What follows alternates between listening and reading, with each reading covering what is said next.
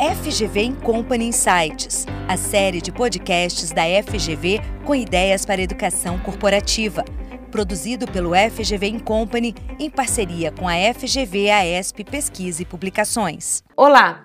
Apesar do desemprego no Brasil, as empresas ainda enfrentam dificuldades para encontrar profissionais qualificados.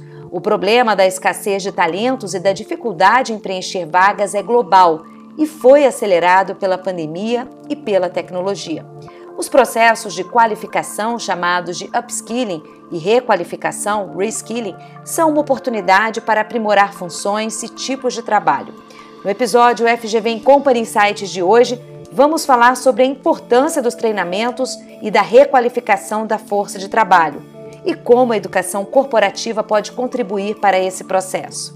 Para tratar desse assunto, eu converso com Paul Ferreira, que é professor de Estratégia e Liderança e diretor do mestrado profissional em Administração da FGV-AESP, e Paulo Rezende, aluno do mestrado profissional em Administração da FGV-AESP. Obrigada pela participação de vocês aqui no nosso podcast.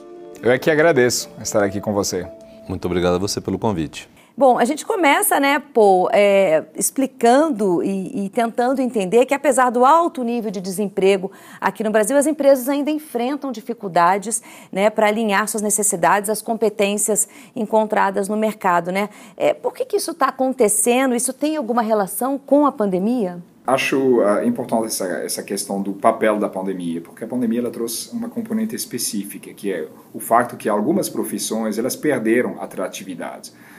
Então, inclusive, essas profissões que a gente chamou de muito necessárias durante a pandemia, aqueles trabalhos, por exemplo, em restaurantes, aqueles trabalhos mais braçais, muitas das vezes, ou então que necessitam uh, uma carga horária muito forte, um, a gente está vendo que muitos dos profissionais não querem voltar para essas profissões. Então, houve, um, acho, uma, uma necessidade para muitos desses profissionais de tentar encontrar profissões ou trabalho que sejam talvez mais adequados às expectativas deles. Então, isso acho que também tem bastante impacto nessa taxa de desemprego. E essa transformação ela continua, né? Ela, apesar da pandemia ter terminado, é, existe uma reflexão geral sobre o valor, o propósito do trabalho. Sim, com certeza. Inclusive a remuneração também. Acho que é uma questão muito grande que já vinha da pandemia. Será que nós estamos remunerado, remunerando os trabalhos uh, da forma mais adequada? A gente sabe que tem uma série de trabalhos que têm mais grandes contribuições sociais uma relevância econômica muito, muito limitada, ou seja, as pessoas ganham muito mal. Um, então, acho que isso são questões que são importantes, que vão continuar, obviamente, e que, inclusive, elas também vão ser influenciadas porque as gerações, as próprias gerações, têm expectativas diferentes em relação ao que elas estão procurando do trabalho. Isso reflete nas empresas e no mercado. Exatamente, as empresas vão ter que se adaptar, revendo, talvez, essas uh, grelhas salariais, o quanto, as, o quanto elas têm que remunerar determinado tipo de uh, funções se elas querem continuar a ser atrativas para, os, para o público, para os profissionais de uma maneira geral. Agora, Paulo, é, o que, que precisa ser feito para melhorar né, e requalificar a força de trabalho? É, eu acho que o, o primeiro aspecto mais relevante é que a empresa tenha isso dentro dos seus objetivos. Né? Existem empresas que claramente, como nós vimos na pesquisa, é, elas são empresas que mesmo antes da pandemia já tinham seus programas muito claros de capacitação e desenvolvimento uh, dos seus funcionários, né, para que eles possam estar sempre se desenvolvendo e crescendo, etc. Outras empresas atuam de uma forma mais reativa. Então, quando elas começam a ter o problema da pandemia, tenho que treinar meu pessoal agora na parte tecnológica, de como trabalhar remotamente, etc. Elas reagem a isso e outras não. Né? Outras empresas, inclusive, resistem até hoje à parte do trabalho online, querem que os funcionários trabalhem full time o tempo inteiro ali no escritório e tudo mais. E eu acho que isso é um pouco da, da dinâmica de cada empresa, como cada empresa se vê no mercado e a forma como ela quer operar.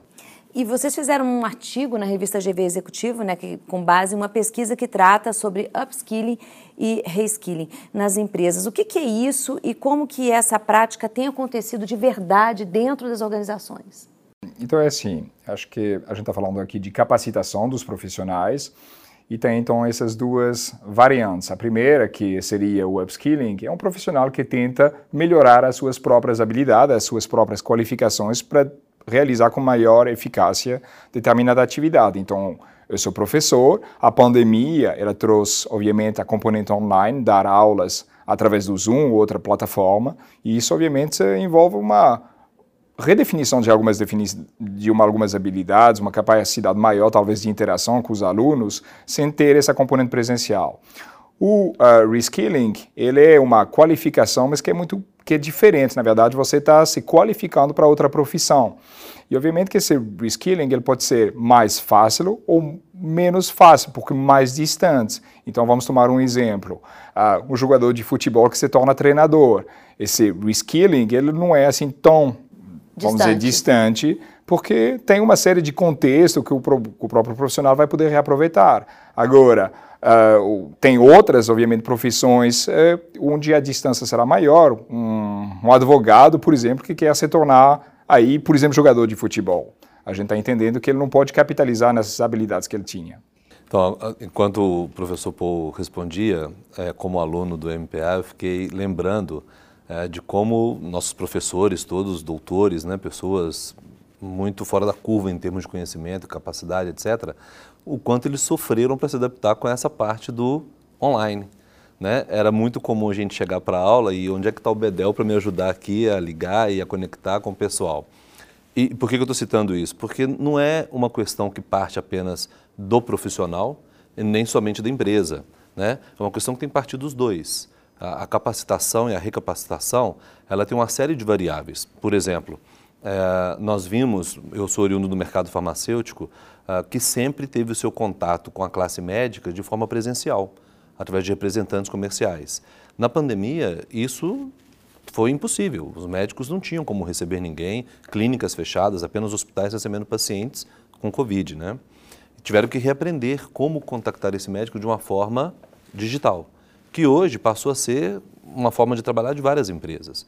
E o mercado uh, tem absorvido as, uh, tanto o reskilling quanto o upskilling da mesma forma? Você acredita que há mercado para as duas transformações, para as duas capacitações? Eu acredito que sim. Eu acredito que, como profissional, é sempre importante você, você estar se desenvolvendo e atualizando, né? mas também, uh, do ponto de vista de empresa, se você não estiver ajudando o seu pessoal a chegar num nível que você precisa, você tem uma desvantagem competitiva. E essa pesquisa vocês fizeram durante a pandemia, né? É, como é que foi isso? Fala um pouquinho desse, desse artigo, do que, que vocês. É, qual que é a intenção de vocês com esse artigo e, e como é que foi esse trabalho?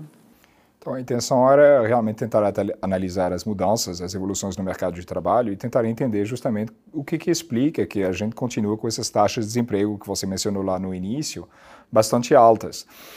E, e, e, assim, a gente entende, obviamente, que tem uma responsabilidade do governo, ter políticas industriais, talvez, que sejam mais desenvolvidas, tem uma questão uh, de uma série de inadequações do mercado de trabalho, de contrato de trabalho, por exemplo, de uh, rigidez do mercado de trabalho, mas também tem uma necessidade do próprio profissional, tanto da, quanto da organização, também de prover essas qualificações e ajudar o mercado de trabalho a evoluir uh, e os profissionais a se adaptarem. Por isso que a gente quis tentar entender qual, quais eram os gaps, quais eram as competências, por exemplo, que eram mais procuradas. Uh, o que, que as empresas estavam fazendo? Já existiam algumas empresas, como o Paulo mencionou, uh, que já faziam essas capacitações antes da pandemia, quais são as empresas que decidiram começar essa atividade e como é que elas fizeram isso, na verdade, e tentar entender, obviamente, os benefícios no mercado de trabalho também, que é bastante complicado, onde tem no Brasil muita rotatividade, importante entender também quais os benefícios para as empresas e para os profissionais desses processos. Agora, Paulo, eh, a gente fala muito em algumas profissões que correm o risco de acabar, né? É, e outras que têm essa necessidade mais urgente de melhorar a qualificação, né? Quais são as áreas e as empresas que mais sofrem com esse problema? Isso não é um problema atual, né? Isso já é uma, um problema antigo. É, até assim, mais do que quais empresas e quais áreas, eu acho que a tecnologia vem mudando a forma como as empresas atuam e o mercado de uma forma absurda. Desde a Revolução Industrial até hoje, você vê que uh, o mercado é dinâmico. Algumas empresas aparecem, outras desaparecem e algumas empresas elas se transformam. Né? O, o, o, nosso estudo ele fala um pouco disso também, porque não só o profissional, mas a empresa, quando eles estão preparados para as mudanças do mercado, ou tem essa cultura né, de se preparar quando tem uma mudança, eles têm uma vantagem enorme competitiva, eles são mais rápidos em reagir ao que está acontecendo no mercado, e a gente viu isso com a pandemia. Né? Então, alguns desses trabalhos que desapareceram com a pandemia talvez as pessoas não estivessem prontas para ocupar aqueles que apareceram com a pandemia. Mas o mercado é dinâmico, isso vai estar acontecendo sempre. Não de uma área específica, mas principalmente com a tecnologia que hoje cada vez mais acelera esse processo né, de, de mudança no mercado. Agora, Paul, como é que as escolas de negócios né, podem contribuir para esse upskilling e, e, o reskilling também? Né? Vendo, visto que muitas, muitos RHs é, às vezes trabalham de uma forma pensando é, na consultoria, no treinamento, naquela forma mais reativa. Né? Qual que é o papel da, da educação corporativa, das escolas de negócio uh, no upskilling e no reskilling? E assim, obviamente que é, vai ter aqui uma, uma questão que tem a ver com uh, quais são essas, essas habilidades que são procuradas. As escolas de negócio elas podem ajudar, obviamente, em tudo que tem a ver com funções gerenciais, por exemplo, entendimento da empresa e do contexto, como é que as empresas conseguem se adaptar nesse novo mercado. Um, que são, obviamente, algumas das qualificações que vão ser necessárias, tanto através do upskilling ou reskilling, mas não são todas. A tecnologia está uh, com uma está tá trazendo repercussões muito além das questões só gerenciais. Mas as escolas, eu acho que elas podem ajudar num, num aspecto que é o formato, tentar fazer entender para todos, e acho que isso já é uma palavra que é muito comum, que é essa ideia de lifelong learning, a necessidade das pessoas se qualificar ao longo da vida.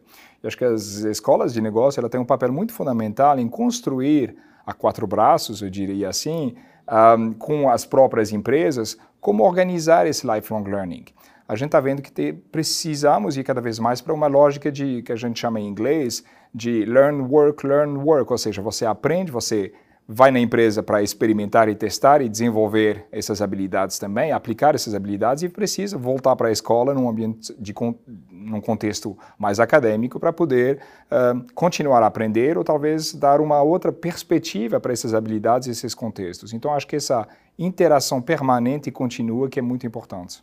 E aprender com a experiência também é muito importante, né? É, a gente vê o papel de muitos líderes, gestores, é, que têm experiências riquíssimas no dia a dia e às vezes não conseguem ou não têm o tempo de estudar e aprender com as próprias experiências, né? Não, com certeza. É, os próprios profissionais, eles precisam dessa capacidade de recontextualização e de fazer como é que isso conversa, como é que essa experiência conversa com a teoria, como é que ela, como é que a teoria inclusive pode nos ensinar a ir além dessa experiência. E as próprias escolas de negócio, elas precisam dessa prática, como é que eu consigo sustentar a minha teoria ou continuar a validar as minhas teorias, verificar que elas continuam a fazer sentido com base nessas experiências, nesses experimentos que são conduzidos nas empresas. Por isso que essa conexão é muito importante. Posso só agregar uma coisa na, na claro. resposta anterior? Porque no estudo tem uma coisa que é muito interessante, né, em relação às habilidades mais desenvolvidas nos processos. A número um é liderança e gerência. Então, quando a gente fala da, do papel das escolas de negócios, do papel das escolas de administração, essa foi a habilidade mais procurada, quase 60%, durante a pandemia as pessoas procurando aprender sobre isso ou melhorar as suas habilidades gerenciais. Eu acho que tem muito a ver com, com a situação da pandemia também, de gerenciar as pessoas online ou presencialmente. É completamente diferente. Né? E as pessoas foram aprendendo em relação a isso.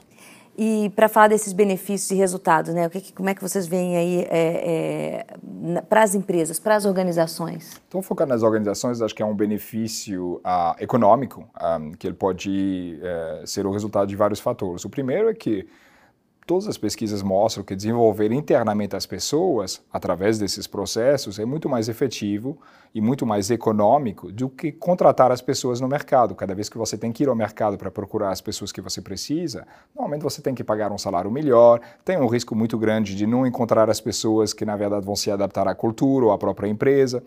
Um, então, desenvolver internamente sempre é mais uh, efetivo. Acho que tem alguns aspectos também um, que vêm através da da aumento em termos de engajamento, as pessoas que recebem é, capacitação, elas percebem que a empresa está apostando, né? Isso é um ponto importante.